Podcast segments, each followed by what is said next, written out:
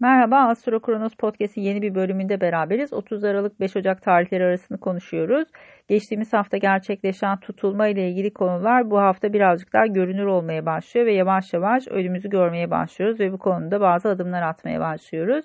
Şimdi e, pazartesi günü e, bir gergin bir açıyla başlayacağız. E, ayın Mars'ta bir kare açısı var ve burası sizin açınızdan e, kovalar için birazcık daha kariyerle ilgili konularda önemli adımları gösteriyor. Bu yüzden burada bazı e, ciddi adımlar atmanız gerekebilir. Belki rekabetle karşılaşabilirsiniz. Otorite figürleriyle anlaşmazlıklar da söz konusu olabilir. O yüzden burayı iyi tolere etmek gerekiyor. Akşama doğru enerjiler birazcık daha rahat. E, tabii ki Oğlak Burcu'ndaki bu tutulmalar sizin 12. evinizde kaldı ve burası birazcık kapalı bir alan. E, daha çok e, bizim göremediğimiz bir noktada kalıyor. Bu yüzden de e, arka planda olan olayları temsil eder. E, Merkür'ün burada hareket ediyor olması sizler açısından e, her şeyden önce dedikodulara karşı birazcık dikkatli olmayı öneriyoruz burada. Özellikle mahremiyet çok önemli. Özellikle işle ilgili konularda ya da finansal konularda bazı önemli kararlar alacaksanız burada mahremiyete özen göstermenizi tavsiye ederiz. Çünkü e, Merkür'ün 12. evdeki seyahati özellikle kariyerle ilgili konularda biraz dikkatli olmayı gerektiriyor. E, ay da burada finansal konuları temsil eden alanda olduğu için belki bazı önemli e, fırsatlarla da karşılaşabilirsiniz tabii ki bu süreçte ama bunlar beklenmedik. E, ve sizin farkında olmadığınız bazı dinamikler olacaktır. E, yavaş yavaş bu konular e, önünüze gelmeye başlıyor açıkçası.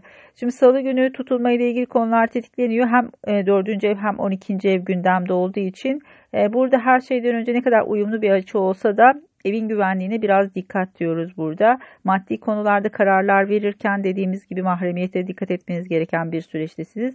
Ay Neptün kavuşumunuz ikinci evde olacak. 1 e, Ocak tarihine denk geliyor. Burası birazcık açıkçası finansal konularda e, ön planda olacaktır. Burada dikkatli olmayı tavsiye ederiz. Çünkü Ay Neptün kavuşumu birazcık e, iyimser anlamda kullandığımız zaman bir hayale e, ulaşmak olarak nitelendirilebilir.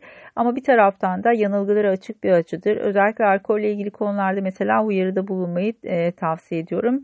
Şöyle ki e, sadece alkol değil aslında beslenme ile ilgili konularda da biraz dikkatli olmak lazım. Çünkü bu kavuşum balık burcunda olacağı için etkisi çok yoğun olacaktır ve balık birazcık daha alkolle bağlantılı olması dolayısıyla e, dikkatli olunması gereken bir alan. Tabii ki finansal konularla e, bağlantılı ikinci ev. O yüzden de belki bu noktada e, bazı maddi kayıplar da karşımıza çıkabilir. Dikkatli olmakta fayda var. Perşembe günü Merkür Jüpiter'le bir kavuşum açısı gerçekleşecek. Sizin 12. evinizde. Gizli anlaşmalar gündeme gelebilir. Belki böyle bazı fırsatlarla karşılaşabilirsiniz. E, dediğimiz gibi bu anlaşmaları eğer... E, birazcık mahremiyetine dikkat ederseniz iyi olacaktır. Çünkü 12. ev çok suistimale açık bir, e, bir alan. E, bu yüzden de birazcık e, bu alanın korunmaya ihtiyacı vardır. özellikle sizin arkanızdan yapılabilecek anlaşmalar söz konusuysa eğer burada dikkatli olmanız lazım. çünkü birazcık burası kapalı kapılar ardında yapılan konuşmaları da getirir. Belki bir sonraki ay tutulmasında bunlar gözle görünür bir noktaya erişebilir ve bazı şeylerin farkına varabilirsiniz. Bu nedenle eğer e, anlaşmayı yapan sizseniz en azından birazcık daha e, olayın gizliliğine özen göstermenizde fayda var. Cumartesi günü ay boşlukta tüm gün bu yüzden de e, birazcık sürüncemede kalabilir konular belki dinlenmek için kullanabilirsiniz ya da eldeki işleri bitirmek için çok verimli bir gün olmayabilir. Pazar günü hareketli. Ayın Uranüs'te bir kavuşum açısı olacak. Sizin dördüncü evinizde kalıyor. O yüzden de ev, aile, yerleşimle ilgili e, beklenmedik sürprizler çıkabilir karşınıza. E, belki burası bir evin satışını gündeme getirebilir e, ya da karşınıza evle ilgili bir e, yatırımla ilgili bir fırsat çıkabilir. Genelde dördüncü ev taşınmaz mal varlıklarını gösterir. Bu yüzden ev, arsa gibi konular gündeme gelebilir. E, tabii ki aynı zamanda 12. evdeki Jüpiter ve Merkür'e bir uyumlu açısı olacak ayın. E, bu yüzden de aynı konular yani bu tutulma ile ilgili konular tekrar tetikleniyor. Dediğimiz gibi 12. ev biraz gizli saklı bir alanı temsil eder.